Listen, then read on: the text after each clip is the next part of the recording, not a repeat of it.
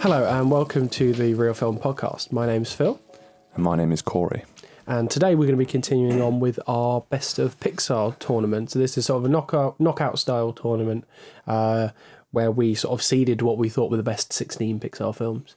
Um, today we're going to be, this is part four, and this is going to be our final part 'cause we're down to our last four. Uh, you know, so we'll get have it all wrapped up today.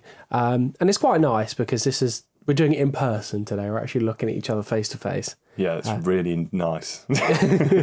Honestly, it, I usually have your camera turned off when we do Yeah, it. Yeah, honestly. so I yeah, I, I might vomit midway through. it is nice to be fair. We haven't done this in a while. Um, I feel like there's always some things that are better in person. Yeah, I don't particularly want to look at your face. Yeah, I was going to but say you're not one of them. But, uh, I, th- I actually think the only other podcast we've ever done in person was the BFI one, which was our very first one. And I'm sure if we listen to it back now, things were. Well, that yeah, that was. Um, we had sound problems, and it's very long, and we don't really. We just talked at each other for two hours, basically. Yeah, Which, so not much has changed, to be. Yeah, honest. best- the best podcast. Um, but yeah, anyway, today we are, you know, better at doing this. I think. Nearly. Um, nearly. We're getting. We're getting. No. So let's just hop into it. So in our last, a quick recap of what we did last time was um, we had Toy Story versus Toy Story Three, which the original Toy Story won. We had WALL-E versus Inside Out, that WALL-E won. Corey looks a bit despondent about that. Still very upset about it. I'm sorry. I'm sorry. Uh, and then we have Coco versus Ratatouille, which Coco won. And then we had Toy Story 2 versus The Incredibles 2, which Toy Story 2 won. Now, as we were just prepping for this podcast, we both had the sort of reaction. We didn't expect Incredibles 2 to go that far. No, I think to be fair, when it comes to like a, a knockout tournament, it really does depend who it comes up against, doesn't it? Absolutely. And yeah. I mean, I remember us saying at the start that, well, I know I said for a fact that Toy Story 4, actually, depending on who it comes up against, was not a dark horse to come all the way. I don't think it was ever going to be Final Four, Final Two. But I think it, I enjoy Toy Story 4 so much that I think there was almost like a, depending on who it came up against, if it, It came against the right far. people, it could go Yeah. quite surprisingly far. Yeah. But I am surprised Incredibles 2's come up against, uh, well, come this far, I guess. I think we had it quite low in our seedings. Hmm. I think that's probably why. Because I mean, again, it's not like none of the films in this list are bad by any No, stretch no. of the main, but it was just lower in the seedings. I think it just had good competition, um, which is you know it's interesting. But you know, sadly, it came up against Toy Story two, um, Yeah. and that's a that's a good sweet good night to Incredibles two there. We do try and stay pretty impartial. Like we don't want to give away what we're going to choose, but I think individually in our heads, we're like probably we do know. Some sometimes you just know, yeah, those films. I don't think, I honestly don't think, with any of these four last films though, there is one clear winner for any of them. I think no, it's gonna be it's gonna be a difficult one. So should we just get in and get started? yeah. I'd just like to say also for the rest of this that my plan ever since Inside Out is to sabotage Phil in everything he does. So Just because I just, you know, we, I actually like explain what happened. We were talking about it off microphone. I basically said to him, I was like, I had convinced myself into saying, okay, I'm going to go for WALL-E over Inside Out. Um, I there isn't too much in it, but there's just things I like about it more, and you know you can go back and listen to the discussion why I did give a reason why I set up. In in my mind, I was like, you know what, Inside Out's going to go through because of the way we do the tiebreaker, where we go with um, critic consensus online and stuff. And I was like, everyone thinks Inside Out's better than WALL-E, don't they? Um, and I think I just forgot about how big the response to WALL-E was because it's been quite a few years now. Um, and I don't think I wa- I wasn't, you know, 2009, I wasn't into film as much as I, you know, I, as much as I am now. So when I went online, then it was just like pretty much everyone rated WALL-E that little bit higher than Inside Out. And I could just feel your soul slipping away. basically, I was snaked. That's how it feels. You know, it's not a nice feeling. You know, just pretty upset about it. I don't really want to go into it.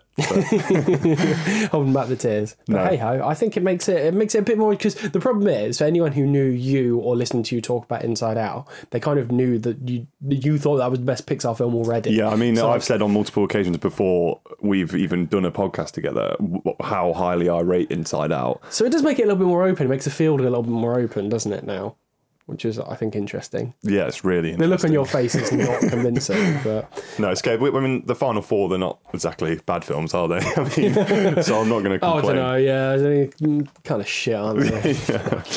Should we get started then? Yeah, let's Um, do it. So our first one was Toy Story versus Coco. So, you know, we've got the very first ever Pixar film versus uh, one of the more recent, uh, like Oscar-winning ones.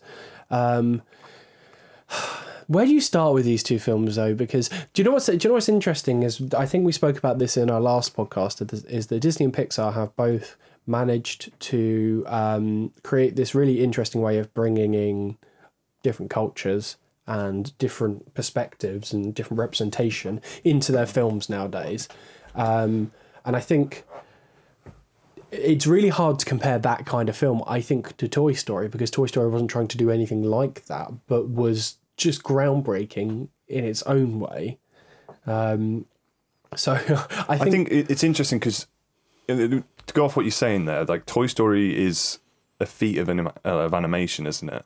It's not, uh, you know, companies like Pixar and Disney, they've been able to develop and have things where they can, you know, create better representation because of stuff like Toy Story. Yeah. That was at so groundbreaking at the time. Yeah. So it's kind of hard when you're comparing stuff with Toy Story because it's like none of these, none of the rest of these films are anything, uh, you know, Absolutely. without Toy Story. Absolutely. This is the one that started it, and I mean, I said in the. I mean, we're going to end up repeating ourselves a little bit just because you know we have the same points to make about why these movies yeah. are so good. But you know, this it's not even like Toy Story's dated. Like no, not in the it's- slightest. You know, and it, it just looks like. To fair, most of the Pixar catalog is very similar. Just you can see the development in technology and animation and stuff. But I think the quality in storytelling has never really changed. Mm-hmm. So I, while I do, you know, on that point, I guess while Coco is such a fantastic representation of this culture, you know, all the other Pixar films are kind of like nothing without Toy Story. Yeah, yeah. But you know, that's not obviously me saying Toy Story. You know, Coco is in its own merit is, you know, it's done some stuff that no other Pixar film has ever done, and it's all about like evolving. I mean, without evolution, Pixar would be nothing, Hmm. and that's why we talk about this these films that come out in the past few years that we well okay well, it's a few years ago now. I keep forgetting it's 2022 Coco was five years ago. yeah that's crazy to me. Um but obviously you know previously we talked about inside out and then two years later coco these two big films for me at the time. And for both of us Absolutely. um in that they were just because i felt like pixar were getting into a real bad habit of remaking stuff um, not that their sequels were bad necessarily, they just weren't as interesting or stuff like Monsters University and then Finding Dory. It's just not films that are, that are very good, in my opinion. So I think it was really nice at the time, especially with where we were at with movies, to watch something like Coco because it kind of just like rejuvenated like how good Pixar with are with storytelling. I think. Hundred percent, and it was so unique perspective for us because I mean, like we do obviously try to watch as much film and expose ourselves to as many different cultures as we can through cinema, but um, I feel like uh, Mexico is one Mexican culture, particularly in American media in general, film and TV and everything, is so uh, extraordinarily misrepresented that I know that this isn't specifically a Mexican film, but it's a lovely way to sort of remind people of the beautiful culture that it really has.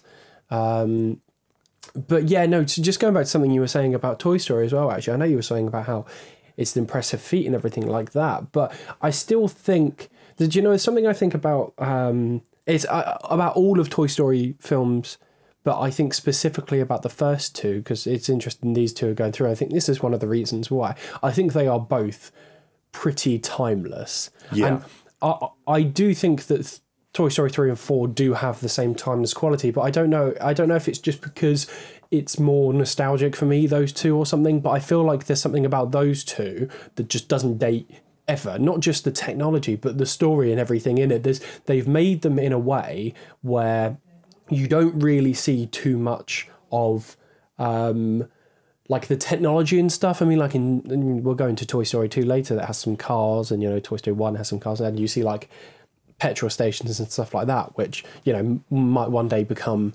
defunct. But the, but the thing is, these it's not like showing us too much. Yeah, you know what I mean? It's yeah. in a, it's in a way, and I'm sure they've done that on purpose. Pixar just uh, throughout their entire catalog, especially with Toy Story, is this is what I mean about why it's so timeless. Is that and while everything feels consistent throughout their catalog, is that the storytelling has never faltered Yeah. in quality, and it's all like all about universality as well, isn't it? Like, Oh, yeah. they don't focus solely on like one thing from a from a period, do they? I mean, they're very universal films, and that's why they're so popular. Absolutely. Um, but they do it in a way which is, you know, really because all of Disney does that in a Mm. way, but it's not always great from just Disney. Mm. Whereas Pixar have done very well at combining quality and universality, basically. And I think Yeah, Toy Story is like the pinnacle of that, being at the first. yeah, definitely. And I think you're right. I think Coco has that thing where it feels like it has a timeless quality. I do always think it's a bit of an unfair advantage to say something has t- stood the test of time because by now you can say Toy Story has t- stood the test of time. It was like 27 years ago now. Gosh, um, yeah. So you can be like, yeah, it's definitely stood the test of time.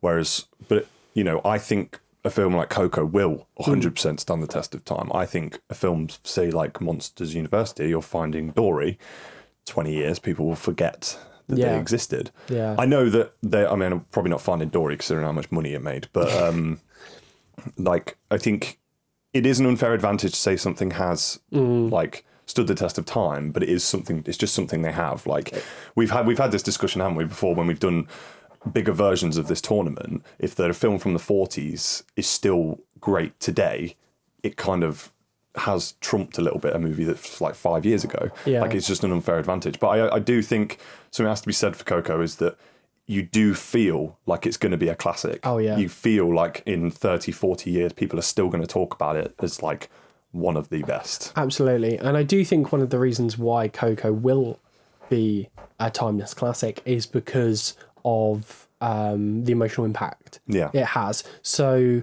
I have a question for you. I feel like we might have asked this with Coco in comparison to other films, but Coco on the whole just works in every aspect. Yeah. But it, it has a beautiful ending that makes me tear up every time I watch it. And I mean, I'm not a soppy sod like you. You tear Yeah. up at everything. But Look, it, if you don't tear up, you're obviously just not into the film enough, you know. But um, yeah, so I I do get a lump in my throat. I do tear up at the end of Coco every time I watch it. Do you think there's anything in Toy Story which reaches that same sort of emotionality, if that's a word? No, I don't think there is to me. Uh, I, I suppose in a way, I think it really depends on. I think Coco has a lot of themes and things it's discussing that will like cause this kind of emotionality, whereas Toy Story doesn't as much. Um, I don't know whether or not, that's sort of something against Toy Story. It's just the fact that it's just not that kind of film Yeah, because I feel like like we said about like evolution is that Pixar know that they are they can become a bit more they can challenge more difficult. I mean, we talked about Up, didn't we, in the first round? yeah, In that opening scene, the stuff they're talking about in that opening scene is like very mature, mm-hmm. and I feel like with this level where Toy Story is at, maybe maturity, while it still feels like everyone can enjoy it, maturity in themes maybe isn't what they were like going for at 1st mm-hmm. So I feel like Coco will have that edge in that the emotionality of it is just feels like progression of Pixar. They they know they're like they know what they can make films about, and they mm-hmm. sort of probably. I'd like to think in you know as things mature, like Pixar will cre- keep on making films like Coco and can actually go a bit further. So. No is the answer. I don't think Toy Story has anything like that. I don't think it's anything against Toy Story, but I think, No. and in fact, Coco probably is other than Inside Out. Uh, Coco is probably the one for me that is like the most emotionally resonant. I think. Yeah. I mean, personally, I I would put Soul up there, but unfortunately, it didn't make it through. You know, that's a Shame. that's just how it goes. But I, I, I agree that I feel like in recent years that they're trying to tackle uh, more mature themes um, in a way that that I, I think I think making it as emotional is, is is really important because not only does it sort of um, hit home for the kids who are watching how important this is, but it gives something as adults. There's a reason we're talking about essentially kid and family films like this because the quality is so high Yeah. and they do things that are worth talking about. Um, well, it's important, isn't it? Isn't it? Because they realise that being a family film, and to be honest, people will always like say they're kids' films. People always do say that, and it's like if you want to, if maybe I don't, I don't agree with that. I think it's everyone can watch them. Yeah. Um, Sure, there's immaturity involved with them, but that for the kids. But I think they've realised that they have a platform here where they can teach kids stuff. Yeah. and you know, and the issues over the past few years where it just feels like everyone is so backwards with stuff. I think Pixar almost learnt that having this audience of the next generation, if they are able to show representation like Coco or something like Soul, then you know they are able to sort of mold the next generation into a, like better people, and that's something that they've learned and they've developed. And with a lot of like the recent films like Coco and Soul, they've you know done really well with. I mean, they still make their films like we you know we talked about Onward, which is in the first round. That's not necessarily and doing anything special. It's very fantasy based. Um, but it's nice to see that they have films like this with Coco and uh, Soul. So, but then again, you know, when they were at that stage with Toy Story, they probably weren't that bothered about doing that. Which you know, I feel like the the world needs to progress a bit more. But mm. it's nice to see that something like Disney and Pixar can, you know, represent people that need it, basically. Definitely, definitely, hundred percent. I mean, it's it's even are you th- talking? You know, we can compare this back to Toy Story in some ways as well, because when you think about Toy Story as well, Toy, so much of what Toy Story is doing, it's about being open and acceptable to new people, Yeah. isn't it? I mean, in that first one, a large part of it is Woody not being open to Buzz because they are so different, and I think. I think they've been they've been talking about this sort of stuff since that very first film, Yeah. but it's just evolved in different ways. Definitely. Um, and yeah, I do I do think you can apply all these things to the original Toy Story. Um, so it makes it a very hard choice between the two. Yeah, it's a nice discussion, but I think we're just kind of like we like we know we're gonna have to decide between the two. Yeah, Um, got that sinking feeling. You got, are you ready, or did you need to? Okay, so I feel like I mean let's talk about specifics before we do. I, Sure. the One thing I feel like I know I mentioned this again when we talked about Soul was voice casting. Yes. Now, in Toy Story, they will they've basically gone down as like you know some of the best voice performances by like Tom Hanks. It's iconic, isn't it? Oh yeah. Do you think? I think Coco, while it doesn't specifically have like voices that stand out, voices that you think, wow, that's that's great. I think with the emotionality, there's almost like it feels like there's more work to do for the people in Coco, Yeah. and um, I think that's something that people don't talk about when they talk about Coco. Is like you know visually it's beautiful, story's fantastic, but also you know the, all the performers. The Pixar are very good at picking people, Oh, yeah. and all the performers in Coco are fantastic as well. Yeah, definitely. Um, it's just maybe it's not as iconic as having like you know Tom Hanks and um, Tim Allen. Tim Allen. I was about to say Woody Allen, but it definitely wasn't. I would love to see Woody Allen do Buzz. yeah, maybe I was thinking of ants. Wow, that for yeah. Yeah, Iconic. yeah, but um, yeah, I think it's important just to men- you know mention all aspects of what these films have, and Yeah, like definitely. another thing that Coco has is obviously such a great voice cast. As does you know Toy Story. Obviously, is iconic now, isn't it? I mean, Yeah, they've done four films with them. Yeah. So again, th- this doesn't really help us in making decisions, but you know, it's just nice to talk about things like this. I do, and I agree completely. I feel like something that um, they felt like they might have had to do back then is get in recognizable names Yeah. to watch these films. Everyone knew who Tom Hanks was in '95. Yeah, of everyone course. knew who Tim Allen was. I mean, mid '90s, those two were on fire, weren't they? Exactly, and I think they had. You know, you're talking about now how their their casting is absolutely on point. I think they struck gold there, where they probably felt like they had to get names that people knew because it's a brand new studio, it's a franchise no one's ever heard of. Like now.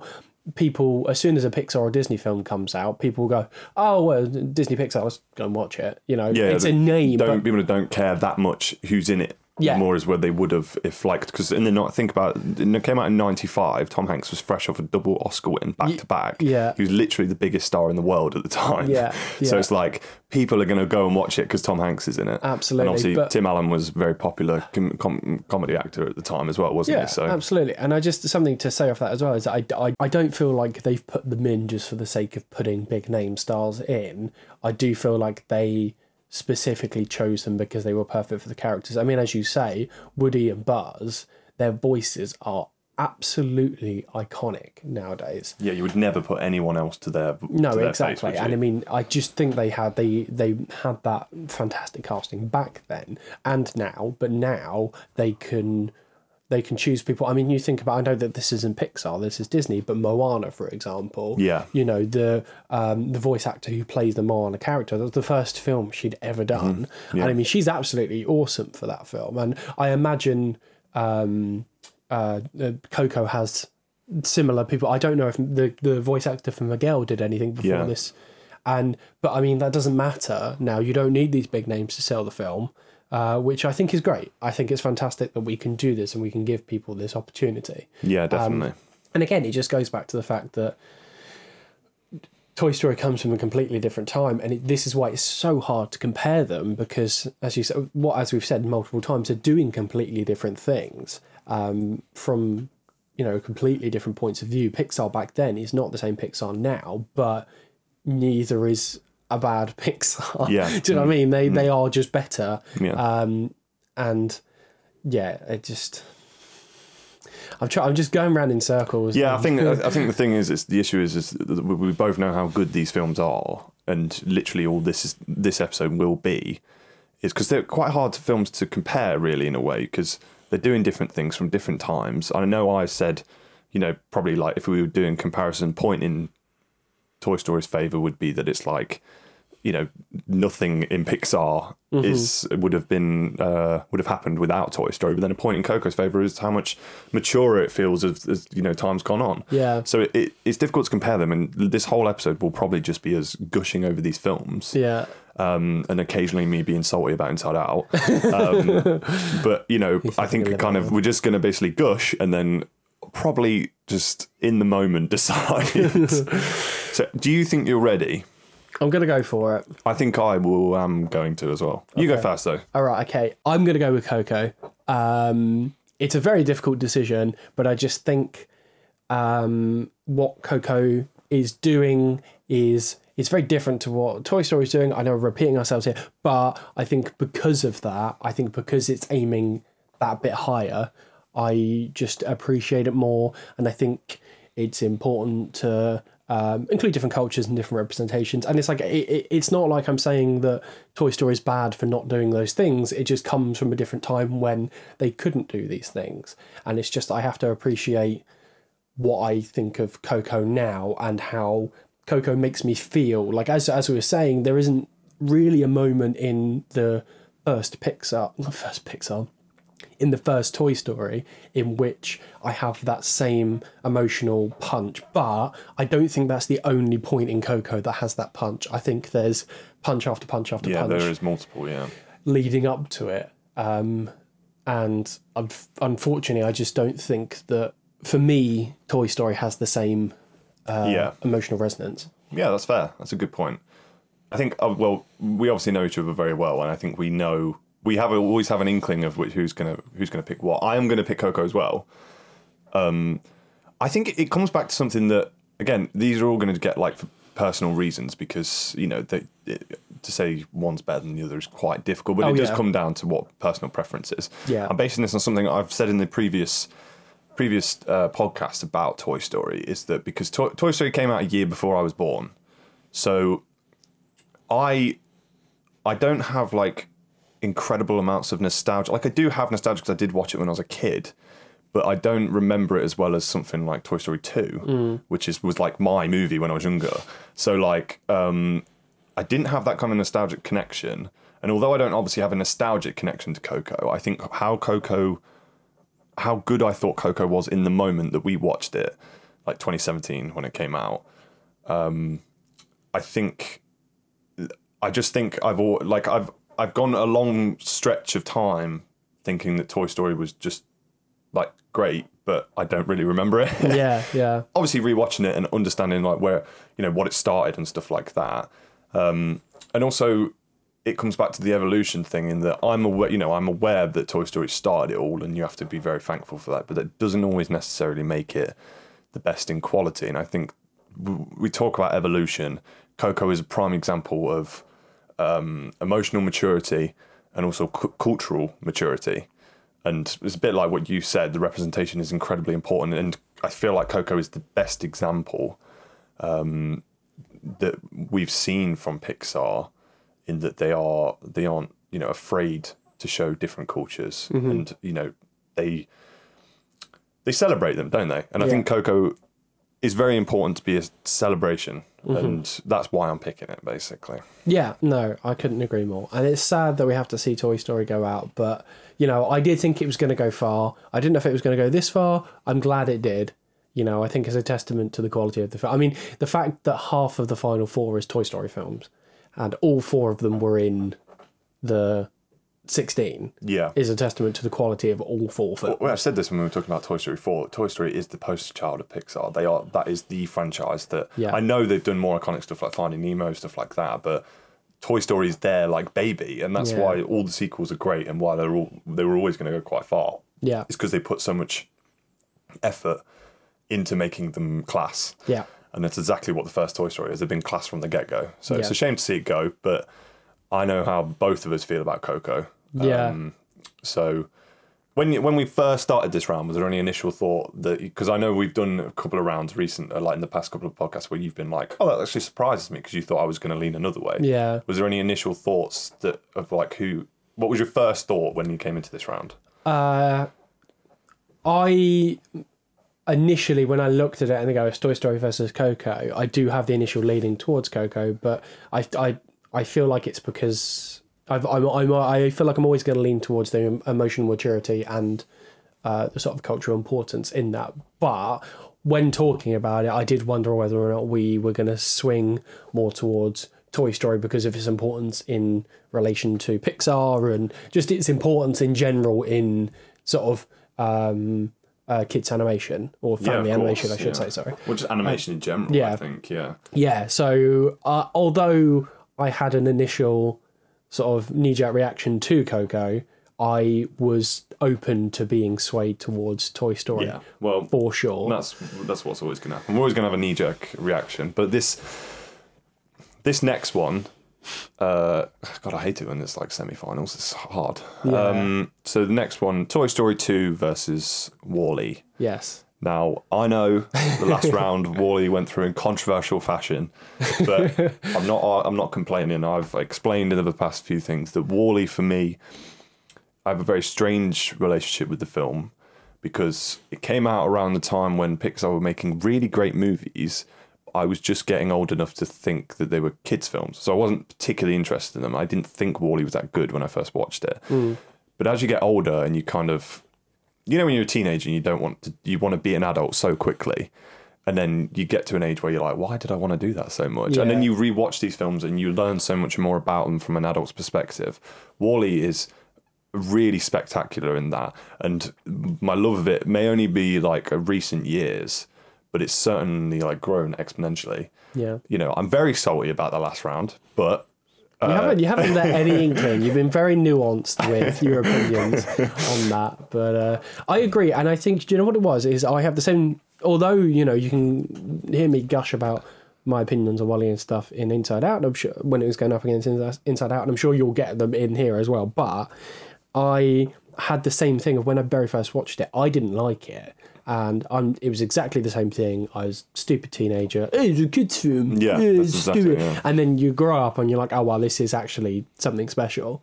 Um, and I, I, I had exactly the same experience. It's only really in recent years that I appreciate how good it is. And I mean, as I've said previously, and I have a um, sort of affinity for anything vaguely sci-fi based that isn't blockbustery. yeah Um, you know, we were talking about this the other day that I would much rather go and watch um, something like I don't know Blade Runner or Close Encounters of the Third Kind or Arrival or something like that over Star Wars or you know that sort of stuff. Not I have anything against those films. I just think sci-fi gives you a really interesting opportunity to talk about um, very human and relatable uh, issues in a unique way. Yeah. And also I think it just it's just fun. It's just different. I think it's nice to see how people think the future could be. Um, so you know, I, I I think that's something that's really interesting about WALL-E is that you know for the kids you're showing you know I th- so obviously one of the big issues of uh, that that WALL-E is trying to combat is talking about um, global warming and uh, just general waste and sort of trying to create a greener planet is a big part of it, obviously. And I think having that by having this solitary robot on this desolate Earth is, you know, on the surface, you can just bat it off and be like, oh, it's just a funny little robot doing boxes and stuff. But when you think about it, when you think about that version of Earth, it's very dystopian. Yeah, yeah, definitely. And having that to show kids this is not that that's the future that could happen, but being like, you know, just be wary that. Well, it's you know. interesting, you know, we this is around Oscar time when Don't Look Up is Hmm. nominated for Best Picture, which is uh, Adam McKay's, you know, kind of basically asking everyone to wake the fuck up about climate change. But it's like I know it may be it, they're completely different films, but WALL-E is not exactly like a wake the fuck up kind of film, Yeah, is it? yeah, but yeah. it's still challenging this stuff, you know, and that was 13 years ago. Yeah. And I just find it very interesting that although we're doing all this stuff, people still feel the need, and more drastically, because that's what Don't Look Up is a very drastic message, is that nothing's really changed.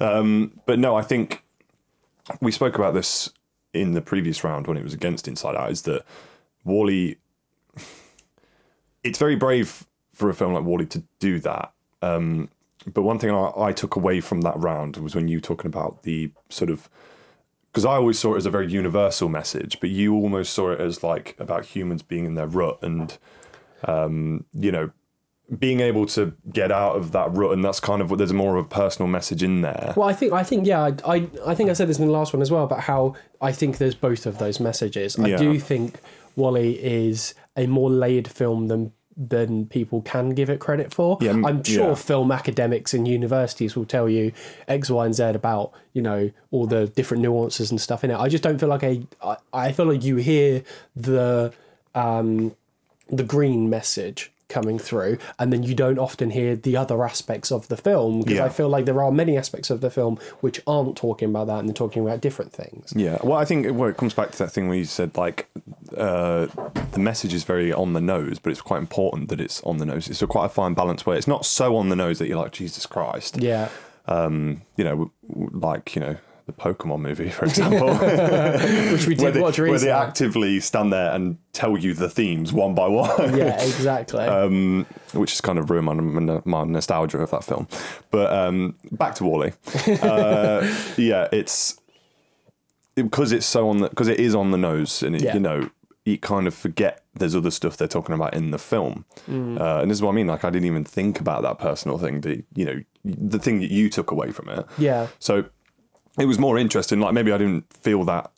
It's not like a bad thing against WALL-E that I didn't feel that. It's just you know it's kind of your own interpretation Oh, absolutely. Yeah. but it's a very in- interesting interpretation. Um, but I mean, so it's up against Toy Story 2, and I literally, in the previous matchup, I literally said how much nostalgia I have for Toy Story two. Yes. I mean, so I was born in 96, There's- I was three years old when it came out. I, I, I'm going to say, I mean, we even spoke, didn't we, saying like what was the first movies we saw in cinema. Chances are Toy Story 3, uh, Toy Story 2 was the first one I saw. Toy Story 3, fucking hell. Yeah, I actually didn't go cinema until 2010. um, but this was the movie because I remember having it on VHS and on Yeah. DVD, and it was like, this is the movie for me that was like, I don't know, this is like a different level of nostalgia. This was like the movie that I watched when I was younger. Um, but then again, you know, that, that's not, does never like overshadowed the fact that there's a hell of a lot of uh, quality in there. Um, you know, there's still, it was quite brave to, I don't know. I'll talk about one scene in particular, which uh, has never made me I've never watched a scene like it. It's still that one where Woody gets repaired. Oh god, it's uh, it's, just astonishing. I can't believe how satisfying that scene. No film, no Pixar film has ever made a scene like that that's Yeah. that satisfying. Yeah. Um, and although again, we come back to this thing where like you know there's representation things and like it's not talking about something as big as like global warming, but there's it still kind of just shows you that like people go this this far into the uh, competition. We have got Toy Story and Toy Story Two, which were what what the first and the third in their catalogue, and they're still this high be, just because of how enjoyable they are, mm-hmm. how much quality's put into it, and how hmm. good the storytelling is still. Yeah. Um, and maybe I, I guess maybe there's some shroud of nostalgia over me a little bit, but I think we both agree that Toy Story 2 literally is like I personally think it's better than Toy Story because now Toy Story's gone. Yeah. I I can say that comfortably. yeah. Well, I mean, I can. Uh, before we go on, why don't we just quickly actually give? What do you think? What's your rate like ranking of all the Toy Story films? Yeah, I do remember we started doing this and we realised that it probably isn't a good idea when we're they might come up against each other. So two, one, three for me. Not four. Four's just not in the list. No, four doesn't exist. I would say two, yeah, uh, two, one, three, four. But I, for some reason, I don't know if it's. I, I just um, the more I think about Toy Story four, the more I like it. So I give it a few years, might overtake three. Well, for yeah, for me it's two, one, four, three. Hmm. I like three, but for me, as soon as I saw Toy Story four, I preferred it to three. yeah. Apologies, there's going to be a weird cut there. We started going on a tangent about Toy Story 3 and 4 and then forgot where we were. So we're going to bring it back to save time. Uh, Yeah, this We- is, if there's one thing we do very well. It's that we go off on tangents, but we are trying to get better at just Yeah. stopping them. basically, so that's what we did and we forgot where we were. We were talking about Toy Story 2, but actually, Yeah. something I was going to say is you were talking about Toy Story 2 earlier, and I think um, one of although although nostalgia is obviously obviously an important aspect to consider, I do also think that one of the reasons we talk about Toy Story 1 and 2 still nowadays isn't just nostalgia. I think it's because the quality of filmmaking in general, not just animation, because obviously we mentioned in Toy Story that the animation is still great, but the actual quality of filmmaking and storytelling is still insanely good. So, like, I know if we can compare it to WALL-E or um, Coco or something like that, there's obviously they they have these big important messages that they're talking about that maybe the Toy Stories don't try and combat such big existential issues. But the the issues they're talking about are still important, and the way that they're telling them is just still incredibly well made yeah. Um, yeah i mean i mean it's just it's just difficult to compare those sorts of things it's exactly the same issue with WALL-E and, and and toy story i know they're closer in age than coco and toy story 1 but is so difficult to compare these sorts of films. But I think in what Toy Story 2 is doing, it's close to, I think it's probably the pinnacle of that sort of that I mean as we say we we just ranked them we both put Toy Story 2 at the top and I think there's a reason why it's because it's a near flawless film. Yeah. I mean um, we talked about this in the last podcast but in case you forgot or missed it Toy Story 2 is now the, the the, like the highest rated film on Rotten Tomatoes. It's got 100% that they couldn't find a bad negative review from the time. Because um, I don't know, I don't know if you know how when they when they do Rotten Tomatoes yeah. do their things that for older films they take reviews from the time, not yeah. now, because there is always going to be one arsehole who's going to go Toy Story Two isn't perfect because yeah. X Y and Z just because he wants to be a fucking. Well, here's the thing. It also surprises me as well that there are actually movies at hundred percent because you know how picky people are. Even I imagine even like when they were doing Citizen Kane in 1941, people would have had issues with that. And I know they Yeah, found shit, they've so. they found obviously that bad review of it. But I always think there's one twat who wants to be different from the pack, isn't there? Oh, absolutely. I Um, was, it, it, it's basically what happened with Paddington because it was Paddington 2, and then they found one review of a guy who was just like, "Yeah, it's just a bear. It's a stupid film," and then they're like, "I'm sorry, we're gonna have to make it 99 percent now." And That's it's a just like, joke, isn't it? bullshit. one thing so i mean we've talking a lot about nostalgia with toy story 2 and then obviously we're saying how good at films they are there's one thing i actually think it has over WALL-E which WALL-E has the it is visually striking, and then obviously it's it, what you were talking about, like cinematic language with it, the how it's able to convey something in the first twenty minutes of the film Yeah. without barely ut- uttering a word other than WALL-E or a noise from the robot. Yeah. It is genuinely spectacular, and I said that bit where he goes out with the fire extinguisher is just I stunning. Genuinely, it's one of my favorite visual sequences in any film. I Yeah. just it just it just touches uh, innards of me that you know I think a lot of films struggle. I do think Toy Story 2 actually has more scenes that I pick out, not for visually being visually striking, but actually more just for how much awareness they have in the writing and in the way that they make the scene. Mm. Like to me, it's like it's not just about the scene that's like overly satisfying when he's like being put Mm. together, but then obviously they've got the bit the sort of montage of Jessie, and then also Yeah. like on an entertainment level, they've got the bit where the toys are crossing the road so which funny. is so funny and it's also like when you watch it at that age yeah. there's a genuine feeling they're gonna get crushed by this Yeah. like massive thing Yeah. um and there's so many great scenes like that i love the scene where they go into the um into the toy shop Yeah. uh, it's just it's just com- it's a combination of just scene after scene of and i remember that thing when i was younger you know when they go into the baggage bit and they go they go Oh, under and yeah. it's just like this like entire it's this entire world of like Yeah, luggage on conveyor yeah. belts um i think there's something not visually striking in the same way as WALL-E but just an understanding of making every scene great Yeah, absolutely. I, I don't think there's any point in Toy Story 2 No. that ever feels like it. No. Like, it's not that I think there's one in WALL-E either, but I feel like Toy Story 2 just has this quite it just never dips. Yeah. Ever. I don't think there's any point of it that it's it it makes sequences that I think lesser filmmakers would make inconsequential. Something as Yeah. simple as like when Buzz is fighting Zurg on the elevator. I think a lot of people would play that for laughs and be like a pop culture reference. But there's something about it that genuinely hits home, and Yeah. it's so funny. And it's like there's just things that you just think would be like again. There's what I don't know why this stands out to me, but when they're watching TV and Hamm is flicking on the TV remote so fast to try and find um, uh, Al's Toy Barn, and it's just things like that, that I just think are so funny, but they, they're so inconsequential that it's just a little. It could just be a little throwaway scene, but it's treated with such care and such passion, Yeah. which is it still boggles me that when they were going to make the film, it was going to be a straight to DVD. They didn't think it was going to do anything, Yeah. and then when they actually started making it, they were like. Oh, this is going to be good. Yeah. This is going to be good. Well, I mean, obviously, that was around the time that obviously uh, Disney. I know that. Well, I know it's Pixar at this point. Yeah. But I imagine there was some. Um, there was some.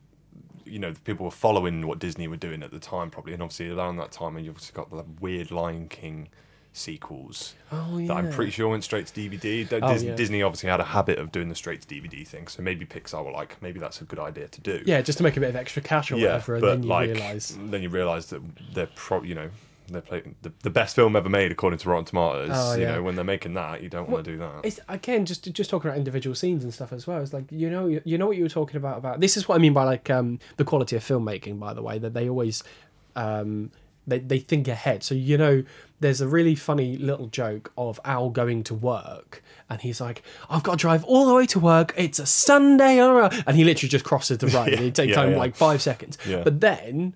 The toys have to cross the road, and it's such a big monumental thing. Yeah, it's, yeah. A, it's a funny joke them being in the cones, but as you say, it's scary when you're a kid. You don't know what's going to happen to them, Yeah. and it and that's quite a long sequence of getting them into the toy barn. But for Al, it's just But also, it, Crossing it, the road. it puts you with that first scene of Al's toy barn.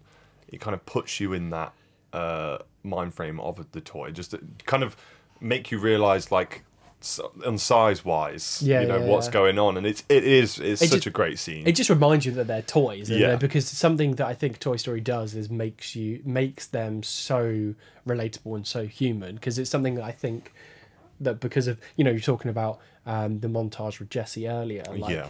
it that's heartbreaking, isn't it? is, And it there's really a lot is. of people I think who can who can feel feel um get emotional because of that whether it's something that's happened to them whether they have you know abandonment issues or if people like me is the idea of a dog or a cat being abandoned in a box in a by the side of a road Yeah, is yeah, fucking yeah. heartbreaking It's for me I mean well. about universality with Pixar, Exactly. isn't it? It's not just about a toy being left behind. It's about being abandoned. and it's made in it's made in a way that you just you can read it however Definitely, you want and i absolutely love that and yeah yeah and it, it's just something about those films that obviously as we say many times they've come on they've emotionally matured to the point where they can just talk about things um, in a more concise way Yeah.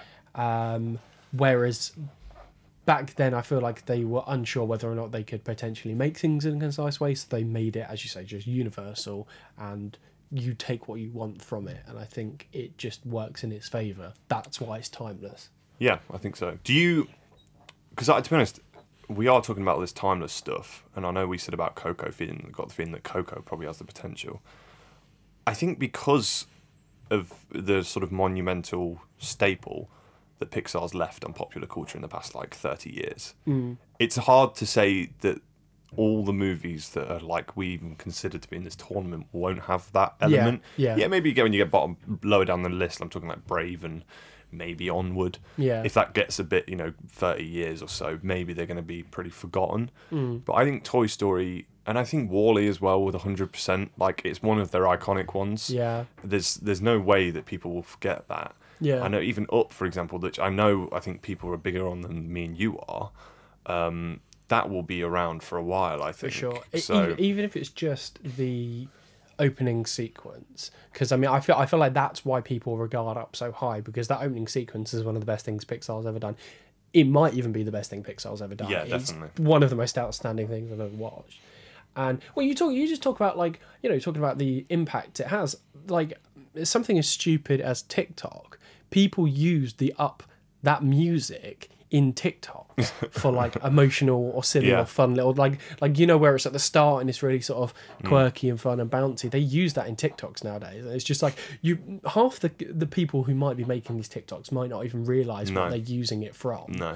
which is just mind-boggling to me. But just the impact that sort of thing has, and the importance of music like that as well. But Yeah. and we're talking about up now, but I do think this relates. I to love also- I love how we knocked up out in the first round and basically we well, we, we, I mean, we said good things about it, but we mostly slated it for Yeah. being not as good as the opening. And now Yeah. we're in the semi-final, and we're now saying how good it is. Yeah, but we're only talking about the opening. Yeah, that's Do you know what I mean? That like the true. rest of the film is is whatever for me, but Yeah. that opening is just yeah. You know, we have a strange relationship with WALL-E that when we first watched it, we didn't really like it, but obviously going to study film at university, we had a lot of lecturers who talk about WALL-E a lot. And I mean, you can go online and the critical consensus just universal acclaim. And for me, this didn't happen at university, but for me, when I realised the critical acclaim for WALL-E, that was when I had to rethink my like rewatching it because at the time I just thought it was like oh, whatever I don't really like it. And then seeing the universal acclaim a few years later I was like ah actually I was probably just a stupid teenager. I'm gonna give it another chance. And then that's when I'm like ah I get it now. Um, and although I think quite a lot of Pixar films have that universal acclaim I, there's something about WALL-E for me that has always stood out a little bit more you hardly ever find anyone who says a bad word about WALL-E Shit. it's just crap, isn't it? I don't know how I got this far, but no. Um, are you ready to? Are you ready to do it then? Yes. Yeah. I think do you want to? Do you want to go first? I went first for the last one. Do you want to go first? I don't know. The last time I went first, you crushed all my dreams, and Inside Out was knocked out. So Well, I'm going to knock it out again. I'm gonna, you're going to say Inside Out, and I'm going to say WALL-E again. Um, sure, I'll go first. Um, I'm going to pick Toy Story 2. I think I have all, I've underestimated WALL-E for a very long time in that I've like we said we I had an issue with it. It was maybe just because I was a teenager and I just decided that all Pixar films were teen uh, were for kids. I've rewatched it and I do think WALL-E is absolutely spectacular. It's one of their best, but I just don't think that like I was talking about the awareness it has with every scene, the like pure just craft that's put into every scene and pure enjoyment that's put into every scene of Toy Story 2. I just don't think WALL-E has that consistency all the way through. Yeah, yeah, yeah. And uh, like I said, I I've always I've always thought that I know you kind of came back on it last time and said that the obviously the humans are a huge part of WALL-E because you know the message is for the humans. In that I always found it more interesting when it was just about WALL-E and Eva.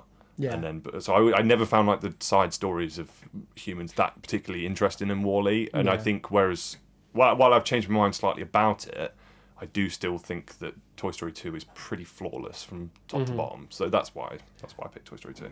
I'm going to pick Toy Story 2 as well. Um, I think for pretty much exactly the same. Like, although I think higher of the human element, the human sections of WALL-E than you, I still do agree that I prefer everything between Eva and WALL-E. And I don't think there's any point in Toy Story where I go, oh, I prefer these characters sequences to these character sequences. I don't think there's any part where you have that. Even if it's a small dip, I don't think you have any part that that dips. Yeah. I think it just stays at a level and just doesn't go from it. Yeah. Which is sad to see WALL-E go. I'm glad I got this far because I do have an affinity for it.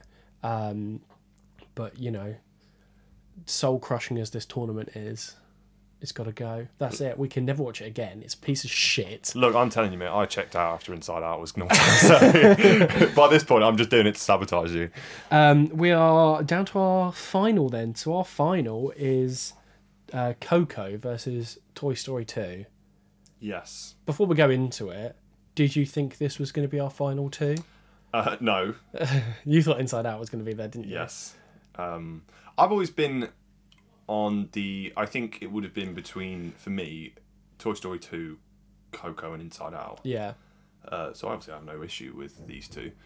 Um, I will forever be salty for the rest of my life. Inside Out didn't even make it to the semi final. That's a piece of shit. but um, uh, all right. You're salty about Soul, so you know we'll just move over that. the fact it didn't make it past the first round. Well, I mean, it barely made it onto the 16. I'm joking, I'm joking. But um, I think it's a. I think it was a final that. I think these two were probably always going to come up against each other at some Yeah, and it was just depending on whether it was going to be in the final or it was going to be there. as as I I just want to say before we go into it is that I agree the final three for me I thought was going to be Inside Out, Coco, and Toy Story 2. So this isn't much of a surprise, but I tried to not compare them in my head going into. We've had quite a lot of time in doing it. It's taken us quite a lot of time to finish this, and I've tried to not think about it too much. But even when I have slipped into, I wonder, I wonder, I wonder, it's been incredibly hard to compare them because one of the reasons we put Coco over Toy Story is because it doesn't have quite the same emotional resonance, which I think Toy Story 2 does have Yeah. a lot of emotional resonance Yeah. in. Uh, but also, like when you the other side of that is that I've been trying to think of a way to like formulate how to say this in that we're both very nostalgic about Toy Story 2, but in our own way, we have our own nostalgia about Coco. Absolutely, yeah. Which is that it was came out in a time when we were like peak uh, film buffs, Mm. uh, film nerds, which you know we still are, but because we had a lot of free time when we were students, we were watching incredible, copious amounts of films. Yeah, films. I mean, I, th- I think I think th- this was what 2017. Yeah. So I think I probably watched over 300 films that year because that was the year of La La Land, Arrival, Hmm. Yeah. Manchester by the Sea. Yeah, it was a it big was a phenomenal year. I I think personally. But I think, um, yeah. So I think in a way, it's sort of like I don't know. There's probably like a way to describe that. Is just like a, it's like a new nostalgia for us, right? Yeah. Um, and it may not be nostalgia in the sense of well, like we were watching it as kids, but we were watching it as people who appreciated and analysed films a bit more like um, concise, I would say. So it's very difficult in that sense. And like you said, obviously, Toy Story 2 kind of almost matches Coco's emotionality and maturity. Um, because it's probably the first instance, especially with that Jessie montage, in which, like, a Pixar film, and that's only their third film, bearing in mind, that they Yeah. decided to, that they could be that kind of film. They could do something like that. Yeah. Um, and, like, and again, it comes back to that thing with like you know, Toy Story and all these early ones walked, so things like Coco could run. Absolutely. Um, and you know, and that's not me saying that basically Toy Story 82 is has it over Coco because I think Coco does has has because of that ability to run. yeah. It has that ability to explore more. Absolutely. Yeah. And I also think representation still is important because that 1999 was still a time when Pixar weren't, you know, they weren't. Not that they didn't want to, but like, you know, their films weren't. That, that wasn't their first things. They didn't want to be like representative. Whereas mm-hmm. Coco is a massive representation. Mm-hmm. So it's. I say this is the hardest one yet. It's the final. It was always going to be the hardest one yet. But um, Oh, it's easy for me. I find it. it it's, uh, You're just Yes. a fucking pussy. Yeah, it's actually easy for me. It's inside out, but uh, you know, we move, we move. Um, but I don't know. Where are you at with this? I'm not It's- asking you a final consensus, but like, Yeah, it's difficult because I agree with everything you said. By the way, it's it's difficult because we're gonna have we have such similar opinions on these two films, which is really okay, annoying. because we've been gushing about films. Is there anything negative? I'm talking like the most nitpicky thing. Is there anything negative you have of these two films? Toy Story two. Okay. The so I get right. This is gonna sound so inconsequential, but you, this Yeah. is the final sequence has or one of the final sequences has them rescuing Woody from the plane. Are you going to be start talking about the logic of a toy horse? No, keeping no, up with an no, no, no. I'm not. I mean, the toy horse keeping up a plane is honestly, genuinely, whatever for me. I don't really care about that. Whatever. They they are toys that have come to life. If they want to have a ho- horse keep up the plane, it's like okay, whatever. No, for me, it's more about. And again, this is just this is so nitpicky. It, but I don't feel like what happens uh, resonates with or like like has much to do with a lot of the bigger issues the film's talking about. So for me, a big part of Toy Story 2 is about uh, abandonment. And there Yeah. is obviously, they're not abandoning Woody, but that's kind of it. Do I, this is so this is why it's so nitpicky, but like Right. them rescuing him from a plane, I don't think there's much nuance to what's going on. Well, I think the abandonment, a lot of it, I know that is a big part of it, but a lot of that also comes through Jessie. yeah, And Jessie's ending is to trust again. yeah, yeah. That's that's Well, not. It's I'm not saying- about being abandoned. It's about learning to trust again, which Well, yeah, was no, what but- happens. Yeah, yeah, I know. I, I yeah, I know. I, I'm saying this is very, very nitpicky. Yeah. I just don't think the ending of having them rescuing Woody from the plane and, Yeah. and the trusting. I don't. They're going think for it's more that- excitement over a like nuance. a nuanced thing. Yeah. Yeah, like like I mean, if we can, you know, we mentioned Soul earlier. I think Soul's ending has a lot of nuance to it. Yeah. But because of that, I don't think the younger audiences are going to get it right away. So I feel like with Toy Story 2, you you doing that ending, it's not. This is what I mean. It's so nitpicky because I think Yeah, Toy no, Story yeah, 2 is so yeah, good. yeah. As we were saying earlier, I don't think the quality dips at all. So it's not like it's it's like for me, it's just like the tiniest bit where it's like, okay, maybe it, it could have been maybe a tiny fraction better if the ending was slightly more nuanced. Yeah. But it's just like t- so.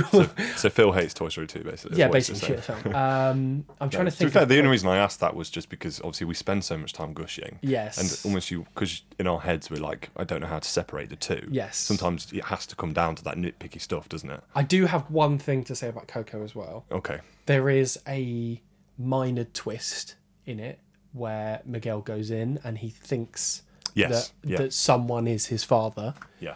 Uh, well, I don't, this, this is spoilers, aren't they? He thinks someone's his father. Turns out it's not. Someone else is his father. I do think Do you see that coming? it's kind of obvious. it definitely is. Yeah. Yeah, but I don't. For me, like I don't really. I didn't care. Like I saw it coming, but I was like, I'm still here for the ride. Well, that's the thing. It's the same with both points. Is that if you had an issue with the Toy Story, and it's like you don't have a big enough issue for it to be like that's a bad ending. Yeah, I would never mention it unless you Yeah, said yeah. the what's the nitpick. and the same with me Yeah. like but in a way because that's like a they're not i don't think they're really like trying to like i know they're trying to surprise you because it is kind of a twist but it's like to what extent do they if you're if a kid was watching that would they see that coming I don't think a kid would. no, I don't think they would, and I think that's the important thing. Absolutely, when yeah. you're watching a family f- film, because if you ima- like, if they did like a usual suspects level of twist, and everyone was like, "What the fuck?"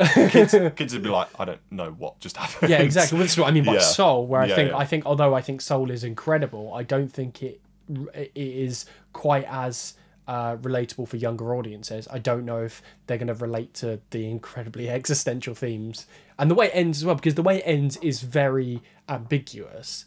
Um, you know, he, the way that he kind of just walks out the house, the big smile on his face. yeah, yeah. The film just ends. You know, I feel like if they were making it for a younger audience, they could have put in something about you know him saying how happy he is now and he's going to go and live this he's going to go and live the life that he wants to live you get all it's all like, implied they could just Pokemon it. yeah they just he just looks directly in the camera and just reads the themes from the script but no i uh See, now I it's probably got worse for me now because now I've asked that question.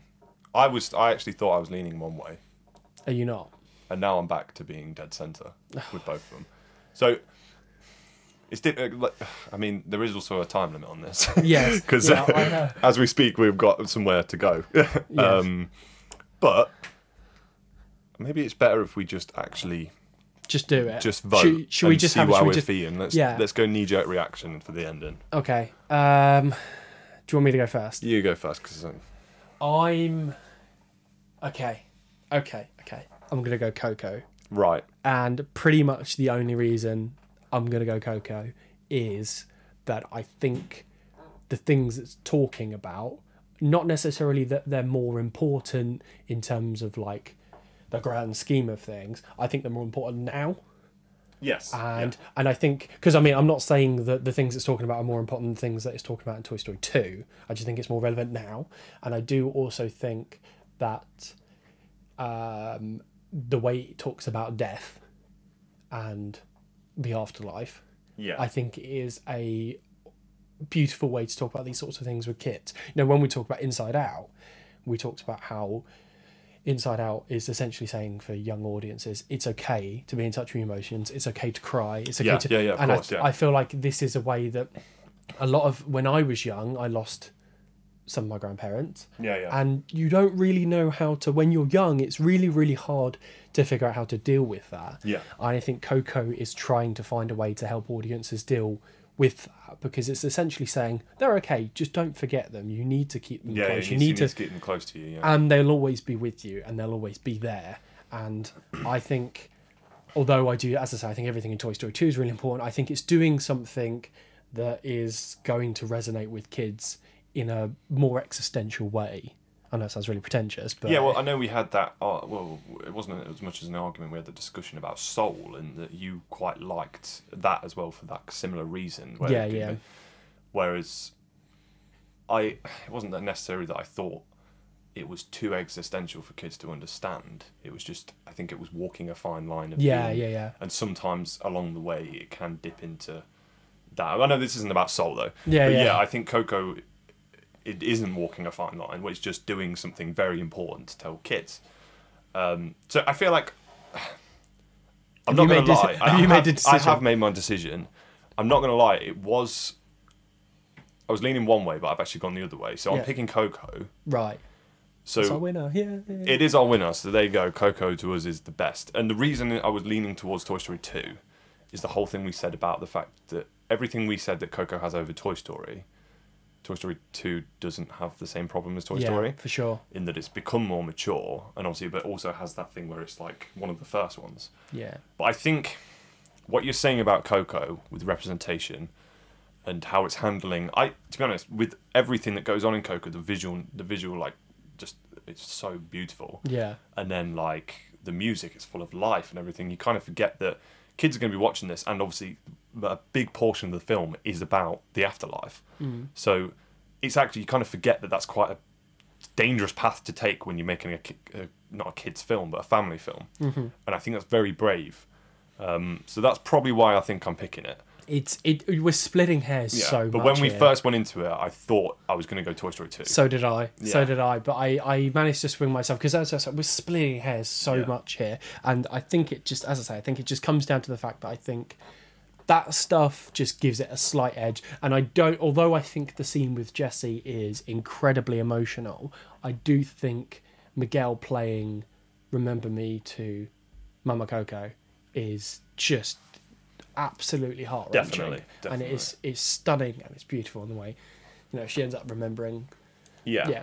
yeah but there you go up thinking about it. It's it's such a good film. Yeah. Um, I There you go, that's I what you- think. I think. Uh, I think everyone will be all right with that. I think so. I mean, there's gonna. I think there's gonna be some Toy Story purists out there and I'm quite glad we we both agreed on the same film. I didn't want it to end with us being in disagree. disagreement. But the, but the thing is, I imagine Toy Story Two probably Yeah, has a critical yeah, yeah. consensus online, and it it would re it would be really really sad to have our you know we're choosing what we think is the best Pixar film be decided by, by someone other else. people, yeah, Yeah. definitely. So I'm really glad we did too. Um, I hope you've enjoyed listening to this podcast, this four part Pixar series. Um, it, it's been a roller coaster. It's been a ride. It's been fun though.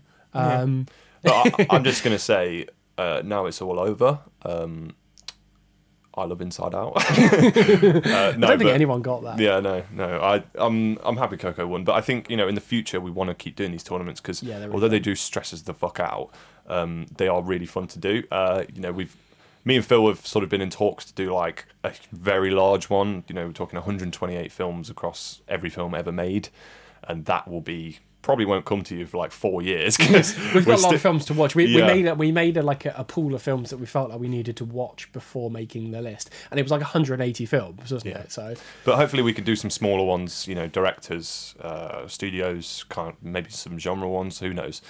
But yeah, hopefully you can look out for those. if you got any recommendations, let us know things of sort of pools of films that you want us to hear what we think are the best one. We'll we'll crush your dreams by making sure the one you think's the best doesn't go through. But- Yeah. No, I'm kidding, of course. But I hope you've enjoyed listening. Um, you can find the podcast on all your podcast platforms on anchor.fm uh, slash uh, Real Film Podcast. But, you know, we're on Apple, Spotify, Google Play, all of those things. You can go to realreviewing.com to read our reviews. Um, you can find me on the Twitter at Philson Wilson. You can find me at Cosp Jord. Uh, and we're also on Facebook, Twitter, Instagram at Real Reviewing. So I hope you enjoyed listening to this. Let us know if you disagree with our opinions and why Toy Story 2 should have beaten Coco. Or why Inside Out should have won the whole thing. No one's going to be with you there. It's a piece of shit. No, I'm kidding. All right, well, we'll hope to catch you in the next one. Bye.